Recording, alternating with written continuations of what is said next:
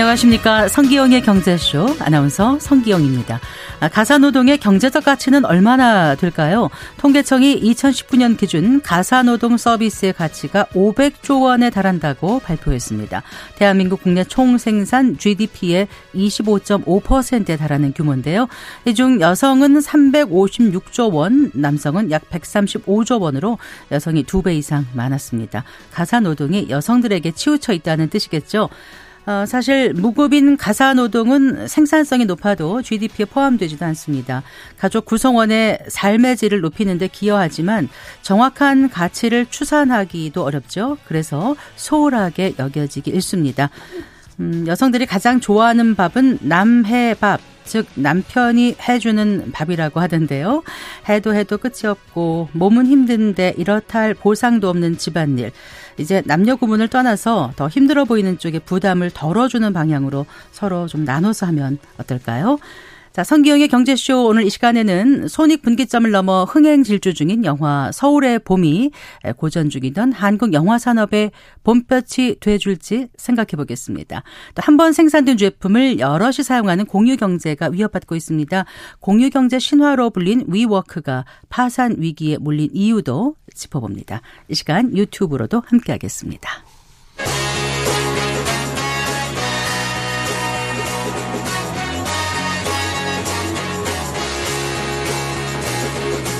경제 시야를 넓혀드립니다.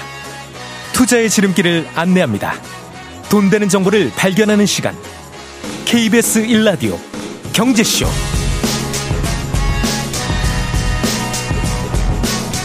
자, 오늘의 경제 뉴스 살펴보겠습니다. 경제 뉴스 브리핑 손서구 경제평론가 함께 합니다. 안녕하세요. 네, 안녕하세요. 자, 중국 당국이 요소수 수출 통제하면서 제 2의 요소 대란 우려가 어, 커지고 있는 것 같은데 일부 유통가에서는 뭐 사재기 조짐이 좀 나타나고 있는가 봐요. 네, 어, 지금 대형마트 같은 곳에서는 이제 요소수를 미리 사두려는 소비자들이 많아지고 있는 게 좀 드러나고 있어요. 그러니까 최근 일주일 동안 대형마트 요소수 매출을 보니까요. 다섯 네. 배에서 일곱 배까지 증가를 했어요.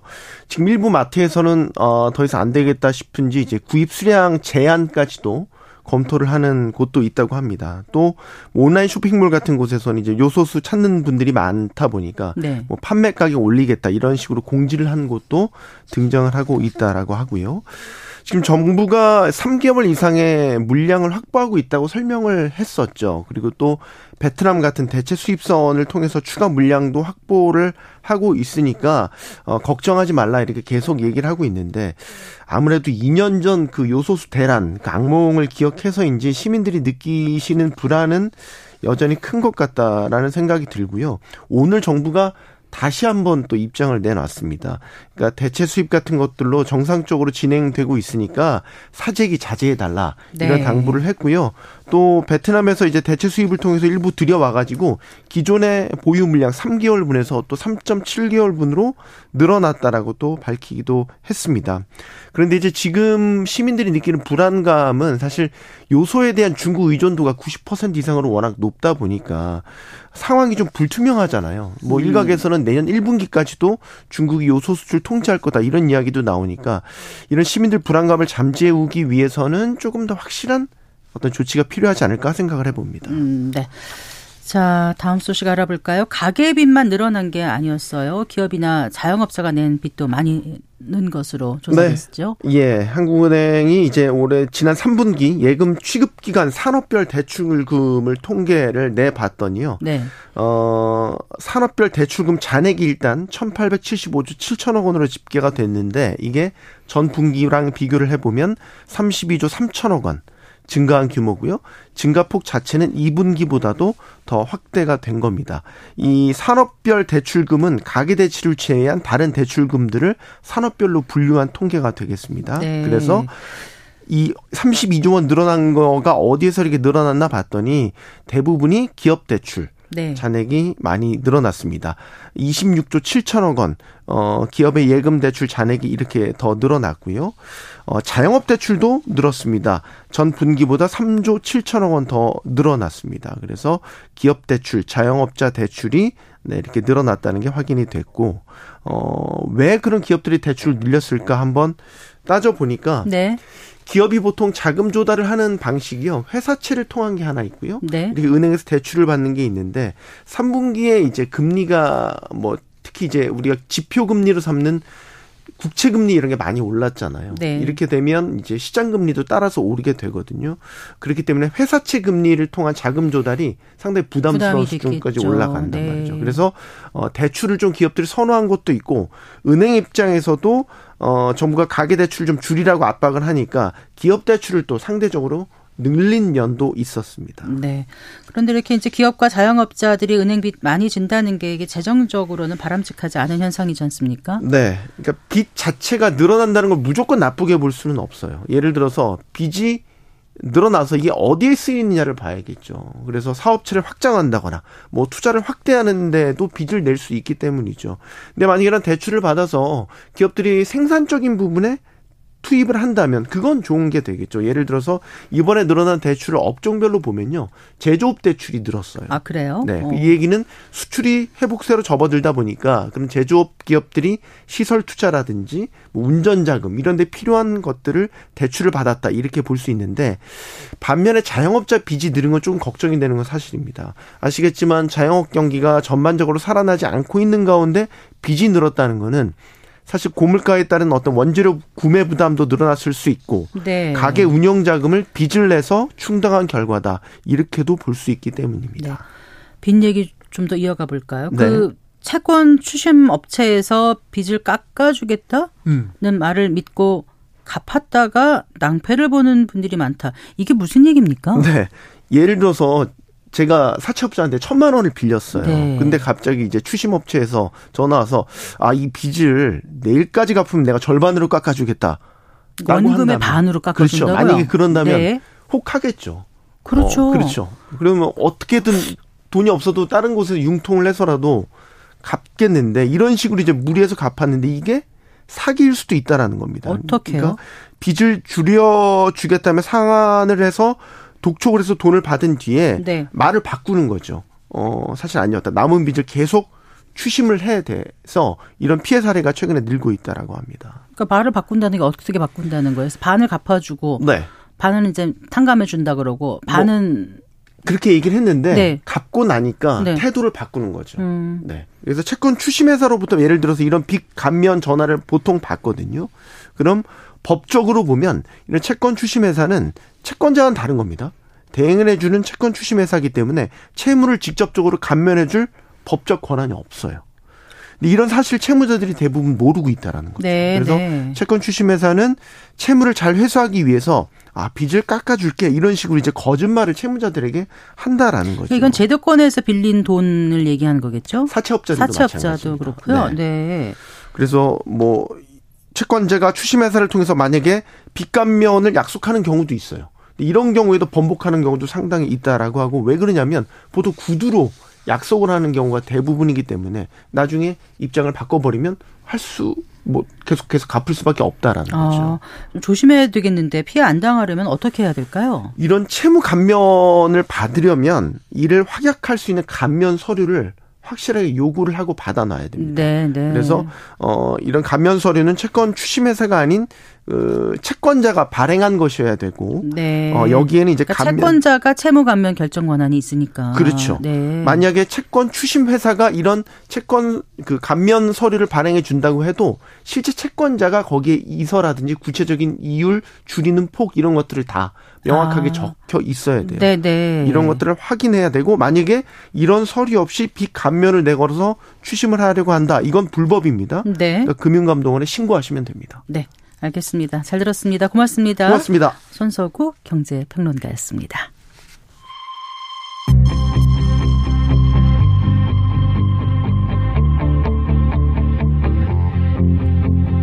경제 전문가의 원포인트 레슨. 꼭 알아야 할 정보와 이슈를 알기 쉽게 풀어드립니다. 대한민국 경제 고수와 함께 투자의 맥을 짚는 KBS 일라디오 경제쇼. 진행의 성기영 아나운서입니다.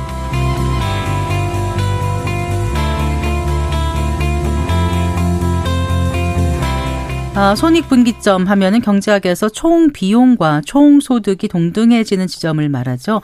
손익분기점을 넘는 순간 소득 이익이 생긴다는 뜻인데 오랜만에 한국 영화가 손익 분기점을 넘었다는 반가운 소식이 들려왔습니다. 바로 12.12 군사 반란을 소재로 한 영화 서울의 봄 얘기인데요. 김헌식 대중문화 평론가와 얘기 나눠보겠습니다. 어서 나오십시오. 네, 안녕하세요. 반갑습니다. 네.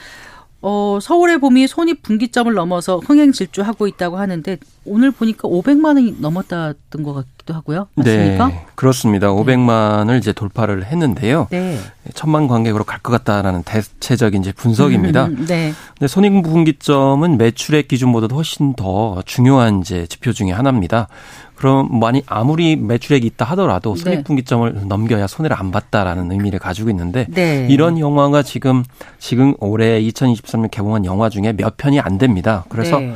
밀수 같은 경우가 이제 400만 어, 손익분기점이었는데 이걸 돌파를 해서 514만 명 동원했고요. 네. 콘크리트 유토피아는 380만이었는데 가까스로 예, 달성을 했습니다. 네. 그리고 범죄도시는 180만 명 동원하는 것이 손익분기점이었는데 네. 뭐 천만 관객을 훌쩍 넘어섰고 네. 이런 상황 속에서 이제 독립 영화인 잠 같은 경우에는요 좀 음, 적어가지고 80만 명 동원하면 손익분기점 넘기는 거였는데 이 100만 명 돌파해서 손익분기점 넘겼고 네. 이번에 이제 서울의 봄이 손익분기점을 예, 넘긴 아, 그런 상황이 됐습니다. 그래서 음, 네. 이 480만 명만 동원하면 됐는데 이걸 넘긴 그런 상황입니다. 아, 480만이 넘으면 손익 분기점을 넘는 거였었어요? 예, 그렇습니다. 아, 그렇군요.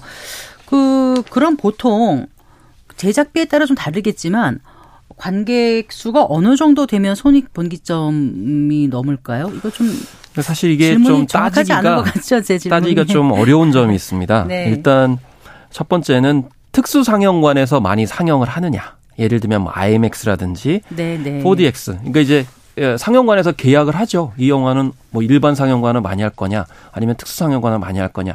거기에 따라 가지고 손익분기점이 달라질 수도 있겠고요. 네. 또 한편으로는 해외 선판매를 많이 했느냐. 아. 에 따라 가지고 또 손익분기점이 달라질 수가 아, 있습니다. 네. 아무래도 이제 유명한 배우가 나온다거나 감독이 또 유명할 경우에는 해외 선판매를 많이 하게 되고요. 네. 또 이제 이후에 IPTV나 OTT 등의 또 OTT도 어느 OTT에 계약이 됐느냐에 따라서 손익분기점이 약간씩 달라진다. 그래서 어떤 영화는 어, 똑같은 제작비를 들였는데도 손익분기점이 좀 낮고 어떤 영화 좀 높은 것이 이런 요인들의 이제 변수 때문이라고 보시면 네. 되겠습니다. 오랜만에 손익분기점 넘은 영화 이제 만났다고 지금 말씀하셨는데 그러면 그동안 손익분기점을 못 넘긴 영화들은 어, 그 손해잖아요. 네. 그 손해는 누가 떠안는 거죠? 일단 제작사보다는 이제 투자사나 투자자들이 그걸 다 예, 온전히 예, 이제 감당을 해야 되는데 네. 아, 그렇다고 그래가지고 제작사는 전혀 피해가 없느냐 이제 그렇지는 않습니다. 일단 이 제작사한테 투자를 했는데 영화가 제대로 안 됐다. 네. 수익분기점을 넘겼다. 그럼 수익이 안 난 거죠. 그러면 이 제작사는 제외를 이제 시켜버리는 이제 상황이 벌어지죠. 그래서 사실 제작사들 같은 경우는 대체적으로 몇 년에 한 번씩 제작하는 경우가 많습니다. 대형 제작사 말고. 네. 그러면은 한 번 이 제작한 영화가 제대로 성공을 못하면 그 다음 기회가 예, 제작을 받지 못하 제작비를 받지 못하게 되니까 결국 어떤 경우엔 망하는 경우가 이제 상당히 있을 수밖에 없다. 그래서 어쨌든지 간에 소입 분기점을 넘겨야 수익뿐만이 아니고 재투자 그리고 네. 제2, 제3의 작품도 이제 제작을 할 수 있기 때문에 그런 제작의 선순환이라는 관점에서 봤을 때 손익 분기점은 굉장히 중요하다. 라고 볼 수가 있겠습니다. 어쨌든 이 만약에 투자사나 어, 이런 제작사에 지원했던 부분들이 성과가 없으면 아무래도 좀 예, 투자에 나서지 않게 되니까 결국 한국 네. 영화 전체에 타격을 줄 수밖에 없겠죠. 그래요? 근데 서울에 보면 제작비가 얼마 들었습니까? 제작비가 한 총 270억 정도 든 것으로 이렇게 알려지고 있어서 네. 콘크리트 유토피아보다 한 10억 원 정도 적은 것으로 이렇게 알려지고 있지만은 사실 이 제작비를 정확하게 이게 산정하기가 쉽지는 않은 아, 그런 측면이 있습니다. 그래서 이 270억이면 얼마나 되느냐라고 했을 때 지금 어, 이제 독립 영화와 상업 영화를 다 합쳐가지고 한 124억 원 정도가 평균 제작비인 것으로 나타나고 아, 있거든요. 아, 네. 그래서 웬만한 영화, 상업 영화는 한 200억 원 이상을 어, 네. 제작비로 쓴다 이렇게 보시면 되겠습니다. 그런데 이제 서울의 봄 같은 경우는 뭐 군인들이 많이 나오고 액션 씬도 많이 나오긴 그런 상황이고 특수 뭐 시각 효과도 있기 때문에 네. 270억이면은 그렇게 아주 많이 제작비 쓰는 것은 아니다 이렇게 생각할 수도 있겠습니다. 네. 여기 출연자 분들이 굉장히 많이 등장할 것 같아요. 제가 아직 못 봐가지고 네. 네.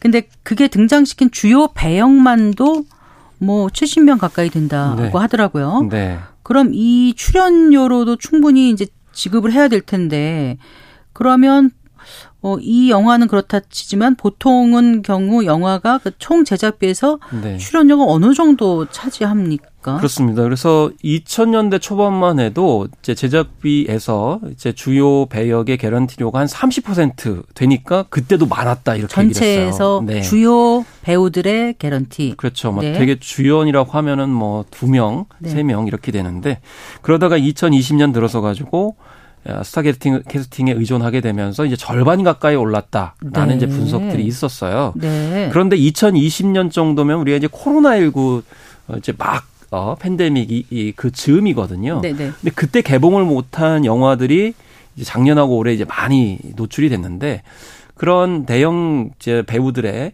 출연이 있었던 영화들이 대부분 실적이 별로 좋지 않았어요. 이게 무슨 말씀이냐면 아, 이렇게 유명 스타들을 캐스팅한 영화들이 배우에 의존해서 성공을 하지를 못한다라는 걸 보여줬거든요. 네. 그런데 이 서울의 봄 같은 경우는 주요 배우가 정우성 배우하고 이제 황정민, 황정민 배우인데 배우. 네. 이 배우들은 충무로에서는 대체적으로 한 개런티가 5, 6억 원 정도 되는 것으로 네. 이렇게 이제 알려지고 있거든요. 그러면 한 10억 원에서 한 12억 원 정도 플러스 알파가 이제 있겠죠. 그러면은 전체적으로 봤을 때는 그게 많은 비중은 아닙니다. 270억에서. 네. 그렇지만 이 배역들이 말씀하신 대로 68명이기 때문에 이렇게 표현하자면 좀 골고루 개런티료가 같다. 이렇게 볼 수가 있겠고 네. 또 최근에는 주요 배역보다는 시각 효과에 엄청난 비용이 많이 들어갑니다. 네. 기본적으로 한 뭐 100억 원대 이상의 시각 효과 비용이 들어가서 그 사실 뭐 앞서서 200억 원대 영화는 좀 요즘에 우습다 이렇게 말씀드렸지만 대부분은 이 시각 효과에 네. 들어간다고 보시면 아, 되겠습니다. 범죄도시 같은 경우는 제작비가 많이 드는 영화인가요? 그런 거는요? 그 제작비 같은 경우는 한 135억 어, 원 정도밖에 안 들어가서 결국에는 180만 아, 정도 동원해서 손익분기점을 넘겼거든요. 네. 거기선 주로 이제 마동석 씨가 몸으로 그러니까요. 주먹으로 보여주는 시인들이 이제 너무 많다 보니까 상대적으로 저작비가 좀 덜 들어갔다 이렇게 네. 보시면 되겠고 제작비 대비는 그럼 수익이 많은 거라고. 아, 그리고 그 영화에서는 그렇게 유명한 배우들이 많이 나오질 음, 않아요. 네. 그렇기 때문에 우리가 이제 손익분기점 계속 말씀드립니다마는 요즘 뭐 이제 트렌드 용어로 많이 나오는 가성비가 좋아야 된다. 아무리 제작비 많이 들여도 네. 결국 손익분기점을 낮추려면 제작비를 적게 들이면서 가볍게 가야 된다라는 점 말씀드릴 음. 수가 있겠습니다. 근데 통상 드라마나 영화가 흥행 조짐 보이면은 이제 뭐 제작사, 배급사, 또 주연 배우들의 소속사 등이 관련주로 주목받기도 하지 않습니까? 네. 지금 관심이 좀 높을 것 같아요. 이 영화 두고.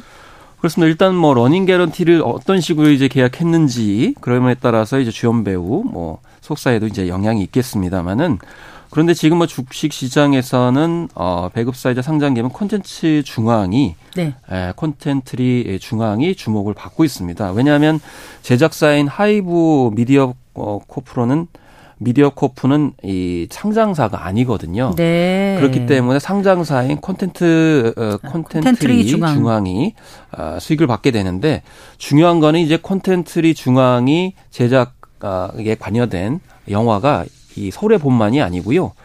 노량도 기다리고 있습니다. 20일 날. 네. 그렇기 때문에 이 노량도 지금 아좀 분석이 굉장히 좋은 쪽으로 가고 있기 때문에 네. 이런 점에서 눈길을 끌고 있는데 일반 관객들한테 주목이 되는 것은 네 이겁니다.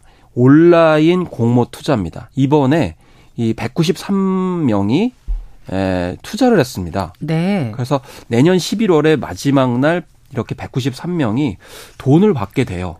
이거를 이제 증권형 크라우드 펀딩이라고 하게 되는데 에, 이제 한산 영화에서도 한 551명이 84만 원 정도의 수익을 얻었습니다. 그러니까 수익률이 네. 한11% 정도 어, 되는 거죠. 그래서 이렇게 이 일반 관객들이 온라인 공모를 통해 가지고 네. 수십만 원을 투자하면은 그게 흥행하게 되면 나중에 1년 뒤에 수익을 주는 건데 다만 이거는 좀 수익 전체가 좀 정해져 있어요. 근데 왜 하느냐? 이게 이제 온라인 마케팅이 된다는 겁니다. 네. 투자를 한 사람들이 나 투자를 했는데 이번에 어, 좀 짭짤하게 성공을 했어. 네네. 라고 하면은 이게 다음번에 또 투자할 때도 소문이 나니까 아. 이런 점에서 어, 이제 주목을 받는 것이 바로 증권형 크라우드 펀딩, 온라인 공모를 통해서 소액 투자하는 아, 그런 분들이 이제 앞으로 수익을 좀 얼마나 가져가느냐 음. 여기에 또 어, 이제 관심이 모아지고 뭐 있습니다. 뭐 서울의 봄은 뭐 당연히 보셨겠지만 그 내용 좀 궁금해하신 분들 계실 것 같아서 짧게 좀 소개해 주시고 어떤 네. 포인트가 관객의 발길을 잡았다고 보시는지도 좀 네, 그래서 우리가 많이 들어봤던 1979년 12.12 군사 반란을 다루고 있습니다. 그런데 이 군사 반란이 밤에 일어났기 때문에 도대체 무슨 일이 어떻게 일어났는지를 모르죠. 모르고 애써 찾아본다 하더라도 그 상황이 너무 복잡하기 때문에 그런 점에서 이 9시간에 해당된 부분들을 2시간여 분량으로 압축해서 보여주고 있거든요. 네. 그래서 쿠데타를 일으키는 사람들은 성공하게 하려고 하겠죠. 그 반대쪽에 있는 사람은 그걸 막으려고, 막으려고 하겠죠. 하겠죠. 그래서 성공시키려는 사람들과 막으려고 하는 사람들이 대치하는 그 국면이 두 시간에 압축적으로 어, 보여주기 때문에 그래서 우리가 잘 알고 있는 것 같지만 잘 알고 있지 않은 그런 내용들을 이제 어떤 긴장감 있게 보여주고 있는데 결말을 사실 알고 보는 거잖아요. 그런데도 긴장감이 막 있나 네, 그렇죠. 어. 긴장감이 느껴지는 이유가 이 49대 51 법칙인데요. 양쪽이 거의 팽팽해요. 네. 그래서 약간의 실수, 약간의 어떤 잘못된 선택 이것 때문에 급격하게 붕괴되는 상황들이 이걸 이제 스릴 있다고 하는데 네네. 네. 손에 땀을 쥐게 이렇게 보게 만드는 과정 네. 이것이 이제 이 영화의 좀 포인트라고 볼 수가 있겠습니다. 근데 2030 세대가 특별히 관심이 많다면서요. 그래서 사실 김성수 감독도 처음에 좀 우려를 했다고 합니다. 왜냐하면 요즘 젊은 세대들은 짧은 거, 가벼운 거 이런 거 좋아하는데 거. 네, 네. 이 묵직한 내용을 2시간 영어 동안 보여준다고 하면은 젊은 세대가 아, 들지 않는 거 아니냐라고 생각을 했는데 아. 사실은 젊은 세대에 대한 오해입니다. 젊은 세대 중에는 디깅 컬처라는 게 있거든요. 깊게 파는 건가 보죠. 네, 그렇죠. 음. 자기가 관심 있고 또 주목을 받는 컨텐츠 같은 경우에는 깊이 보기를 하게 되는 거죠. 그래서 이 영화에 대해서는 잘 알지 못하기 때문에 이럴 수 있는 그런 내용들을 깊이 깊이 판다. 네. 아, 이런 점에서 그 2030 세대의 또 특징을 알 수가 있겠습니다. 네. 어, 이제 모처럼 만의 선정, 그다음 천만을 향해 가고 있는 그런 이제 음 영화가 나와서 반가운데 하지만 또 한국 영화가 그동안 이제 고전을 면치 못했 잖아요. 이유가 뭐 네. 뭐 여러 가지가 있었어요. 한 뭐 팬데믹도 있었고 극장가가 비수기다. 뭐 작품이 좀 그렇다. 뭐 독감이다. 심지어 최근에는 빈대가 나와서 영화관에 어, 안 네, 간다 그렇습니다. 이런 말까지도 있었는데 자 한국 영화의 위기론 뭐였다고 보세요? 아 일단은 그동안 이제 영화관을 많이 안 가셨잖아요. 안 가시는 상황 속에서 비대면 콘텐츠에 너무 익숙하시고 맞아요. 그 다음에 멀티플렉스 영화관을 그 전에는 가족들이 문화 생활을 즐기는 곳으로 인식을 하셨었어요. 근데 코로나19 상황 속에서 영화관이 아니더라도 다른 곳을 가실 수 있는 부분들을 다 생각을 하셨고 굳이 영화관을 가지 않아도 또 이제 가족 들끼리 보낼 수 있는 점이 있었고요. 그런 상황 속에서 모처럼 영화관을 갔더니 너무 올라버린 거예요. 표값이요. 맞아요. 네. 심지어는 뭐만 원에서 만 오천 원 이렇게 갔는데 그 상황 속에서 영화 트렌드도 그 코로나19 상황 속에서 그 개봉되지 못했던 작품들이 한꺼번에 쏟아져 나왔잖아요. 네.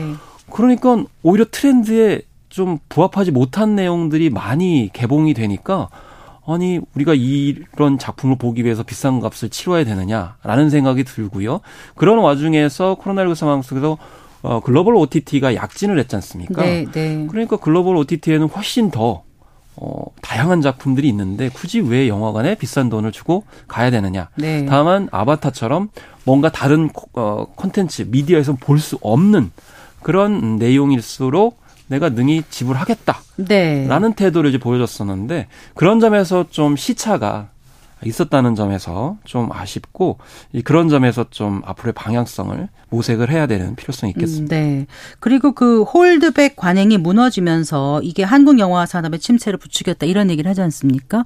홀드백이 좀 낯설다는 분들 위해서 설명을 해 주신다면은요. 그렇습니다. 홀드백이라는 거는 이제 쉽게 말씀드리면 극장에서 개봉을 하고요. 개봉이 끝난 다음엔 예전에는 이제 비디오 CD가 있었다면 네. 인터넷 시대가 되면서 IPTV로 갔다가 네. 그 뒤에 글로벌 단계인 글로벌 OTT로, OTT로 갔다가, 갔다가 다 돌고 나서 마지막으로 추 석이나 또 이제 TV에서 예, 휴, 경, 공휴일에 아, KBS의 극장처럼 돌아오는 맞아요. 그러면서 단계적으로 그 수익을 이렇게 네. 얻어야 되는데 네. 이게 갑자기 글로벌 OTT로 가버리는 거예요. 직행 극장 예. 개봉하자마자 그렇죠. 바로 네. 그런 상황 속에서는 글로벌 OTT를 가려면 약간 좀 제대로 가격을 못 받고 직행하는 경우도 생깁니다. 음. 그 이유는 세계 시장에 가면 더 좋은 성적이 있겠지라고 해서 글로벌 OTT로 가는 건데 반드시 그러느냐.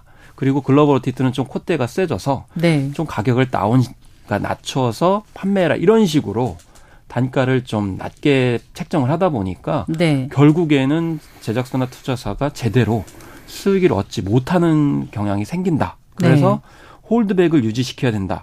극장, IPTV, OTT, TV 채널 순으로 순차적으로 가는 단계를 네. 지키도록 해야 네. 영화 아, 어떤 생태계를 통해서 음. 예, 제작비 등을 제작비뿐만 아니라 수익도 어, 이제 보전할 수 있다라는 네. 이제 목소리들이 나오고 있는 그런 그래서 지금 홀드백 법제화 토론회도 지금 준비돼 있는 것 같고요. 뭐 어쨌든 영화 산업에 대한 지원을 늘리겠다는 정부의 의지도 보이는데 앞으로 어떻게 가야 될지 사실 문화 산업, 영화 산업이 우리 경제에 미치는 영향이 크지 않습니까? 네. 잘 살려봐야 될 것 같아요. 이번에 그 불씨를요. 네, 그렇습니다. 그래서 이번에 아 영화관도 결국 관객들이 보고자 하는 꼭 봐야 될 가치가 있는 영화는 아, 이렇게 많은 사람들이 찾을 수 있구나. 특히 젊은 세대도 가벼운 콘텐츠만 보는 게 아니구나라는 걸 네, 보여줬거든요. 네. 특히 K 콘텐츠의 지금 세계적인 경쟁력은 뭐 기생충이나 뭐 더 글로리에서도 보였지만 현실의 문제들을 굉장히 치열하고 아, 잘 보여줄수록 세계인들의 관심까지도 받을 수 있구나라는 걸 보여줬거든요. 네, 네. 그래서 이렇게 뭐 아, 이제 글로벌 OTT뿐만 아니라 이런 영화관에서도 관객들이 원하는 어, 어떤 본질에 관련된 내용들을 담으면은 아, 영화관을 찾는다라는 점 감안을 하면 네 앞으로 영화계에 비전이 있지 않을까 싶고요. 마지막으로 가성비 그러니까 네. 손익분기점을 좀 낮추자. 네, 너무 네. 그거 올리게 되면은 아, 관객들도 부담스럽고 아, 영화계에서 재순환, 선순환이 안 되기 때문에 네, 좀 네. 몸집을 가볍게 다양한 영화들이 다양한 신인 어, 감독과 배우들에게 기회를 줌으로써 맞아요. 돌파구를 찾을 수 있지 않을까 이렇게 생각을 해봅니다. 네, 잘 들었습니다. 고맙습니다. 네, 감사합니다. 김원식 대중문화평론가와 함께했습니다.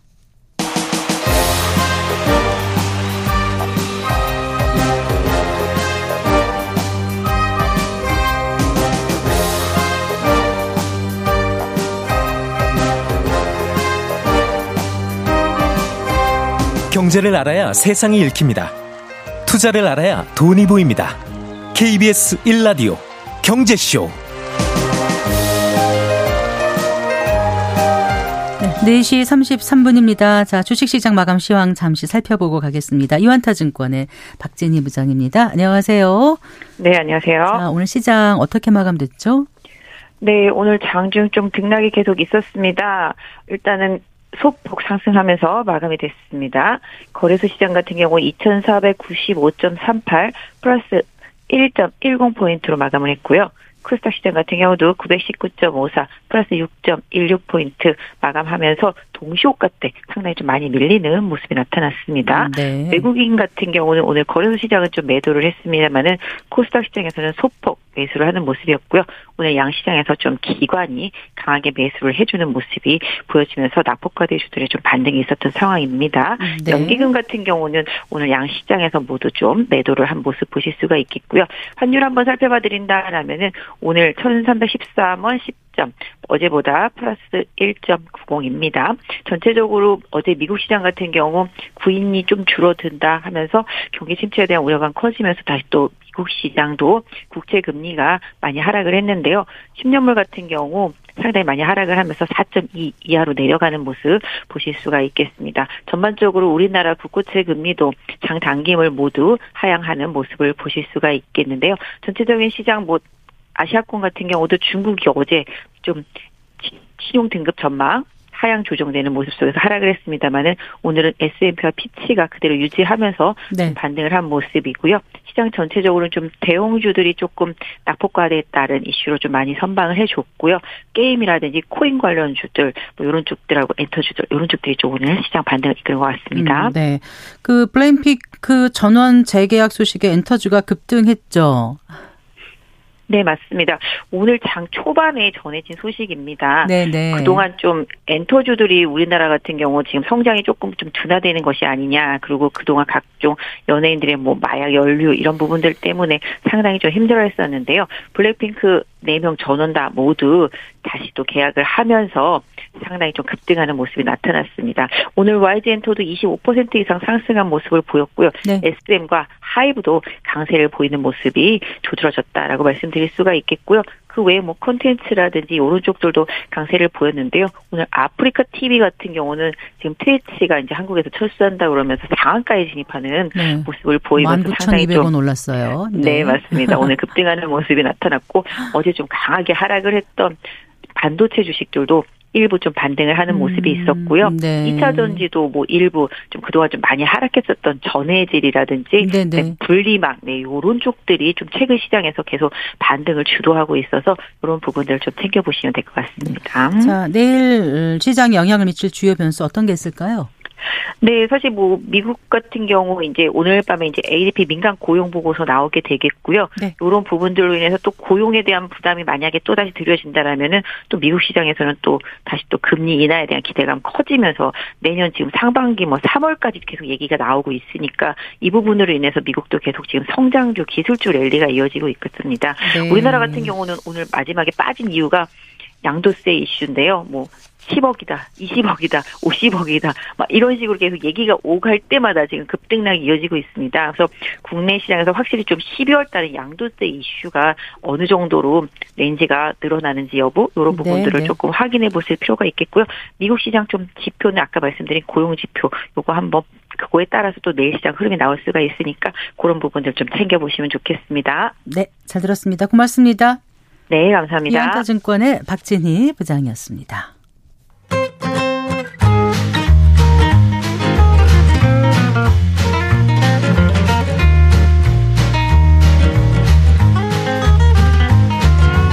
경제 맛집 투자 핫플. 지금은 돈 벌기 딱 좋은 시간. KBS 일라디오 경제쇼.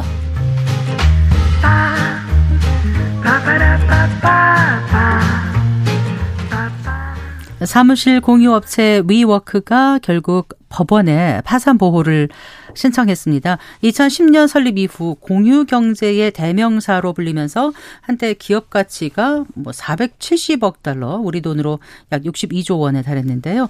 어, 위워크의 몰락 어, 공유 경제의 추락으로 이어질까요? 김동용 한국개발연구원 연구원과 짚어보겠습니다. 어서 나오십시오. 안녕하세요. 안녕하세요. 예, 뭐 공유 오피스의 신화라고 불렸었잖아요. 네. 지금 어디까지 온 거예요? 위워크 상황이? 네, 설명해 주신 대로 일단 지난 6월에 파산 보호 신청을 한 상태고요. 어, 뉴욕에서만 47개 지점을 운영하고 있었는데 네. 그중에 35개가 이제 폐쇄할 예정이고요. 장기로 이제 여러 큰 빌딩들을 계약을 하다 보니까 이제 엄청나게 많은 비용들이 나가고 있었는데 이제 더 이상 우리가 하지 않겠다. 임대 네. 계약을 취소해 달라고 했더니 그 건물주들은 아니 그럼 우린 앞으로 어떻게 하라는 얘기냐? 네. 그거에 대해서도 보상하고 나가라. 아. 뭐 이런 첨예한 지금 갈등들 마저 생기고 있는 상황입니다. 음, 네, 그래요. 뉴욕에서만 빌딩 47곳에 47곳에 네. 어, 오피스 운영을 하고 있는데 음. 정말 이게 파급력이 만만치 않은 시장이었을 것 같거든요. 그렇죠. 음, 근데 처음에, 아, 이게 이제 2019년인가요? 네. 그 손정희 소프트뱅크 그룹 회장이 얼마를 투자했다고요? 무려 10억 달러를 투자했습니다. 네, 10억 달러를 네.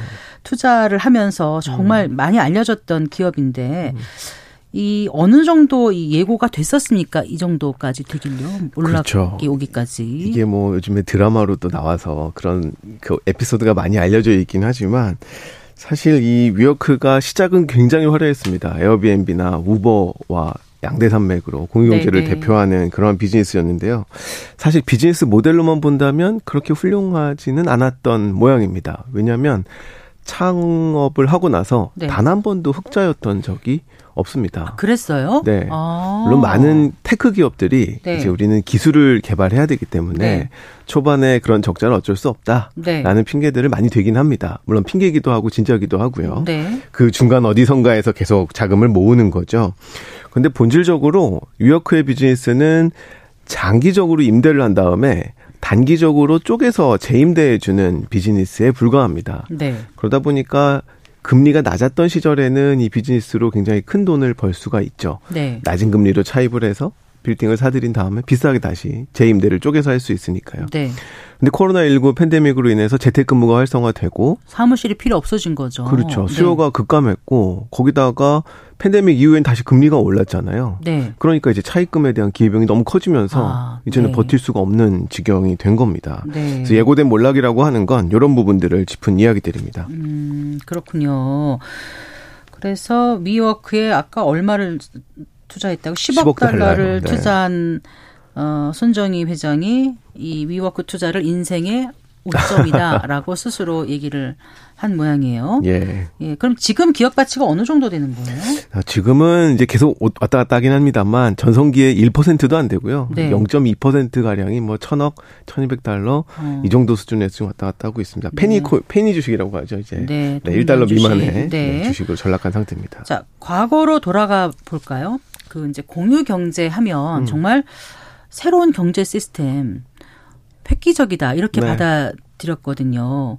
그러니까 뭔가 이렇게 공유해서 어떻게 경제적 가치를 한출, 창출한다? 오 그래? 신박하군 이렇게 생각했었어요. 그렇죠. 네. 네. 하나씩 짚어볼까요? 어 이게 이제 위어크에 대한 이야기들은 여러 방송에서도 많이 얘기를 하는 것 같은데 이 부분은 이제 저희가 한번 짚고 넘어가면 어떨까 싶습니다. 그럼 공유 경제가 도대체 무엇이냐? 뭐야. 그 신박했던 공유 경제가 네. 도대체 뭐냐? 라고 좀 얘기를 해보면 좋을 것 같은데요. 이게 사람들이 공유라고 하다 보니까 일단 공유경제는 말씀하신 것처럼 내가 가진 잉여 자원을 남에게 빌려줌으로써 공유해줌으로써 가치를 창출하는 겁니다. 여기서 공유라는 단어가 붙어 있다 보니까 마치 어린이집 다니는 애기한테 음. 나눴어야 착한 아이지라고 얘기하는 것처럼 들린단 말이에요. 네. 근데 사실은 저, 결국 그렇지 않습니다. 아주 시장주의에 기반한 시스템이고요.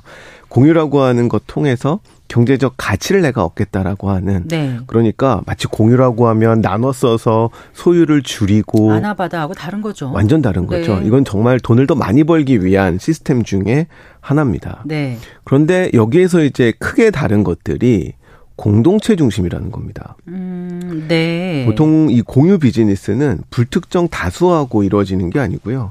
특정 공동체를 중심으로 이 공유가 시작이 됩니다. 그러니까 네. 가치관이나 신념이 비슷한 사람들끼리 모여서 그들 간의 수요와 공급이 형성될 때 이 공유라는 것들이 누군가가 이제 중간에 매개를 해주는 거죠.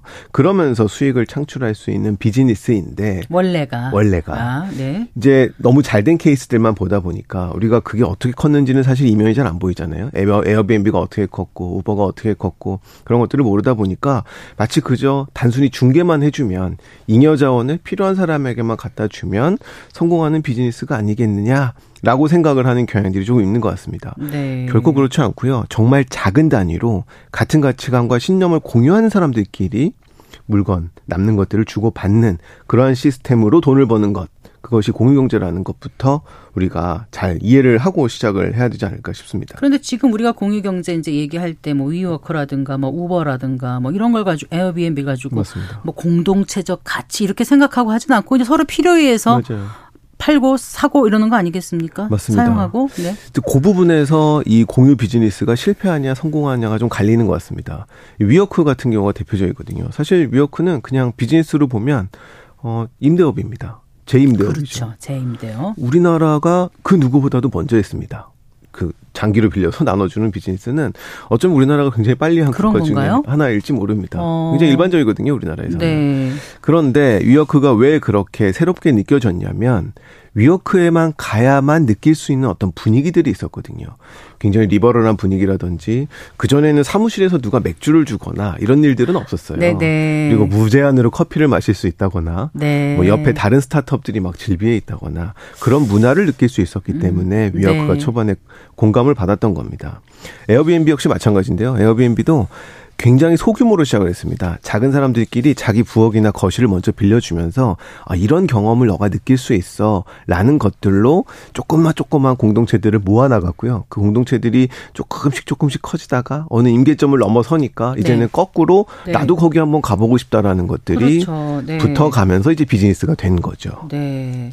그래서 어쨌든 처음에 공유 경제가 이런 의미로 시작을 됐고 지금까지 왔는데 네. 이게 기존의 렌탈 비즈니스하고 그러니까 좀 다른 거잖아요. 그렇죠. 그 같은 맥락인데요. 이렇게 설명하면 좋을 것 같습니다. 우리가 이제 대여 사업은요. 네. B2C나 C2C라고 얘기를 합니다. 네. 그러니까 소유자가 기업이면은 B2C고요. 소유자가 개인이면 그냥 C2C라고 얘기를 합니다. 그런데 공유 경제는요.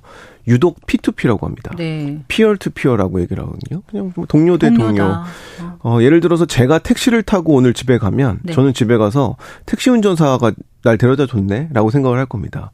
근데 앵커님께서 저를 태워다 주셨다. 음. 그럼 저는 어. 어, 앵커님께서 날 되게 특별하게 해주셨구나라고 다른 경험을 느낄 거란 말이죠. 그거를 네, 그거를 이제 비즈니스화 한 것들이 네. 이러한 공유 비즈니스고 이 렌탈하고 공유의 차이는 밖에서 보면은 거의 뭐 별반 다를 바가 없어 보이지만 소비자가 느끼는 감정은 완전히 다른 그런 비즈니스가 되는 겁니다. 네. 근데 MZ 세대 같은 경우는 특히 그 뭐 공유 경제에 더 적극적인 것 같은데 왜 그렇다고 보세요? 어, 이제 저도 MG여서 요즘 분들이 잘 알 수 있는데, 물론 아이고. 저는 네, 굉장히 소문자 네. MG여서, 네. 네. 저도 보고 들은 겁니다. 박사님이라서 목소리 깔고 말씀하셔서 MG라는 걸 깜빡했습니다. 아, 네. 네. 사실 MG들이 굉장히 합리적입니다. 그래서 이제 불필요. 합리적이시죠. 네. 네. 굉장히 불필요한 소비를 좀 줄이려고 하고요. 네, 맞아요. 만에 하나 있을지 모르는 그 수요에 대비해서 뭔가를 쌓아놓는다거나 아. 이런 것들 별로 좋아하지 않습니다. 없죠. 네. 네. 뭐 반대로 또 한 번 쓰지도 않을 것 같은 거에 굉장히 큰 돈을 쓰기도 하고요. 네. 그러다 보니까 뭐 공유해서 쓴다거나 아니면 공유해 주는 것들을 기존 세대보다 크게 낯설어 하지는 않는 편입니다. 음, 네, 네. 그리고 굉장히 또 합리적이기 때문에 소비라는 행위 하나를 통해서 단지 내 필요라는 욕구를 만을 충족하는 게 아니라 그 물건을 통해서 얻는 어떤 느낌들 있잖아요. 네. 그런 것들까지 같이 고려를 해서 소비를 하다 보니까 이러한 공유라는 것들이 젊은 세대에게도 또 어필하고 있는 측면 중에 하나입니다. 네. 자, 그래서 이번 위워크의 파산으로 공유 경제 사업 모델의 수명이 끝난 게 아니냐 이런 지적이 나오는데 일단 상업용 부동산 위기로 전이될 수 있는 거는 음, 맞죠? 그렇죠. 왜냐하면 이 뉴욕이라는 공간에서 위워크라는 존재들이 굉장히 큰 비중을 차지하고 있었기 때문에 뭐 공유 경제라는 측면을 도에 그러니까 상관없더라도 어 이러한 큰 기업들이 하나 무너진다라는 것들은 일단 부동산 시장에서 굉장히 악재로 작용할 수밖에 없고요. 네. 또 위어크가 이제 잘 알려진 브랜드다 보니까 우리가 조금 주목해서 보고 있는 거긴 한데 다른 상업용 부동산들도 어려움을 겪기는 마찬가지입니다. 네네. 네. 우리는 코로나19 이후에 재택근무가 거의 사라졌잖아요. 근데 아직까지도 미국 시장에서는 재택근무가 계속 이어지고 있기 때문에 하나의 문화로 자리 잡은 측면들도 있습니다. 네네. 네. 그러다 보니까 상업용 부동산에 대한 많은 측면들이 어려움을 겪고 있어서 이 산업용 부동산 위기로 전이될 수 있다라는 우려들이 위어크 사태를 기반으로 계속 음. 확산되고 있는 우리도 해외 부동산 투자를 많이 한그 그 금융사들이 있지 않습니까? 맞습니다. 우리한테도 네. 좀 영향을 많이 미칠 것 같아서 걱정이에요. 맞습니다. 네. 자, 에어비앤비 상황은 어떻습니까? 잠깐 짚어주신다면? 예, 양대 산맥이죠. 위워크하고 이제 양대 산맥인데요. 똑같이 부동산 시장에서의 공유 경쟁인데 에어비앤비는 잘 되고 있습니다. 네. 작년 동기 대비 매출이 18% 오르고 영업이익은 뭐 30% 이상 오르고 있어요. 그런데 문제는 잘 되다 보니까 이 집주인들이 이 자기가 가지고 있는 부동산을 임대 시장에 내놓지 않고 에어비앤비다 내놓습니다. 네. 그래서 많은 도시에서 임대 물량이 사라지고 에어비앤비 물량이 늘어나다 보니까 네. 임대 물량이 사라지고 임대료가, 높아지는 올라가는. 이러한 현상들이 나타나고 있어서 네. 각종 규제에 직면을 하고 있습니다. 네. 네. 알겠습니다. 자, 그 위워크 파산 그리고 이제 에어비앤비 같은 경우는 지금 좀 구, 규제가 좀 많은 것 같아요. 우리나라 네. 같은 경우는 여러 가지 좀 규제에 있더라고요. 네. 어떤 건물에선 안 되고 뭐 본인이 어떻게 거주를 해야 되고 맞습니다. 복잡하던데 네. 어 이런 게 있다 보면은 아무래도 공유 경제가 이러다가는 좀 퇴색되는 게 아니냐. 음, 음. 아니면 이제 이게 더 나아지기 위한 성장통인 거다. 뭐 그런 얘기도 있고 네. 어떻게 보세요? 어, 저는 성장통이라고 봅니다. 네. 왜냐하면 지금은 이제 공유라고 하는 게 부동산이나 자동차와 같이 큰 자산 중심으로 형성이 되고 있었는데 이들이 이제 다음 챕터를 연 셈이거든요. 그러니까 공유라고 하는 게 공유 비즈니스가 성공했을 때 이러한 위험들에 직면할 수 있다라는 걸 보여주는 새로운 챕터에 들어선 거고요. 네. 이제는 그들이 보여줬던 지금까지의 성공 모델을 가지고 여러 시장에서의 공유 비즈니스들이 조금씩 싹 터 나갈 수 있는 오히려 기반이 될 수 있다라고 보여집니다. 물론 그 다음 챕터에서의 어려움은 잘 극복을 해야겠지만 네. 거기까지 왔을 때의 경험들은 새로운 공유들, 새로운 영역에서의 공유들이 많이 늘어날 수 있는 기반이 될 것으로 보입니다. 어떤 논거를 그렇게 말씀하실 수 있으신 거죠? 어, 이게 지금 에어비앤비 같은 경우에요. 네. 굉장히 잘 되고 있어서 생기는 문제입니다. 그런데 위협 같은 경우는 반대거든요. 네. 잘안 되고 있어서 생기는 문제였어요. 그 전까지는 공유경제라고 하는 게 도대체 뭐야? 이게 렌탈하고 뭐가 다른 거야? 네, 네. 이것조차 구분할 수가 없었기 때문에 단지 중개업이야? 라고 생각을 하고 있었지만 이제는 사례들이 쌓이고 있는 겁니다. 아, 저렇게 했더니 굉장히 큰 성장을 가져갈 수 있지만 성장 끝에는 이해관계자 충돌이라고 하는 네. 이런 규제가 오네. 네. 성장하지 못했을 때는 왜 네. 성장을 못했고 그러다 보니 이렇게 실패하네. 네. 라는 것들을 보기 시작을 하면 네. 이제는 어떤 공유도 가능해지냐면요. 우리가 그 와이파이를 쓰지 않습니까? 네, 이제 이런 것들에 대한 공유들도 막 일어나기 시작을 하고 자산뿐만 아니라 정말 가지고 있는 잉여 자산에 대한 많은 것들이 공유가 되기 시작을 하면서 이 자원을 할당하고 분배하는 새로운 방식의 하나로 자리 잡을 수 있습니다. 네. 그러니까 이 공유 경제라는 영역이 지금 우리가 갖고 있는 것보다 훨씬 더 확장될 수 있다라는 네. 이런 생각이 들고 꼭 선진국만 아니다 또 다른 뭐 개발 개발도상국 맞습니다. 이런 데서도 더 시장이 풍부할 것 같기도 한데 아까 성장통이라고 말씀하신 거란 말씀하신 거는 성장한다는 이제 전제가 네, 있어요. 네, 성장통이잖아요. 네. 성장통을 딛고 가려면 어떤 거를 풀어야 될지 그 네. 말씀 끝으로 좀 해주 십시오. 네, 이 공유경제에 대해서는 굉장히 많은 우려 섞인 시선들이 있는데요. 이제 기존의 시장에 들어왔던 이런 공유경제 업체들이 비즈니스가 다음 챕터를 열었는데 이제는 보여줄 때입니다. 그 문제들을 어떻게 해결할지. 네. 그런데 그 문제는 정부가 해결할 수가 없습니다. 이 디테일한 것들은 해본 사람만 알거든요. 음. 그래서 문제가 생긴 것들을 자율 규제 형식으로 네. 내가 먼저 고치고 투명화하고 바꿔봐야 됩니다. 네. 그러면서 그 경험들을 제도에 나눠주고 소비자에게 나눠주면서 네. 계속 발전해 나가야 이러한 네. 공유 비즈니스가 계속해서 안정적인 성장을 음, 이룰 수 있을 거라고 경제 대체가 아니라 보완과 성장의 보탬이 된다는 걸 분명히 보여줄 필요가 있다. 네, 맞습니다. 이 말씀으로 이해했습니다. 잘 들었습니다. 고맙습니다. 네, 감사합니다. 네, 한국개발연구원 김동영 연구원과 함께했습니다. 성기영의 경제쇼 오늘 순서 여기서 인사드리겠습니다. 저는 아나운서 성기영이었습니다. 고맙습니다.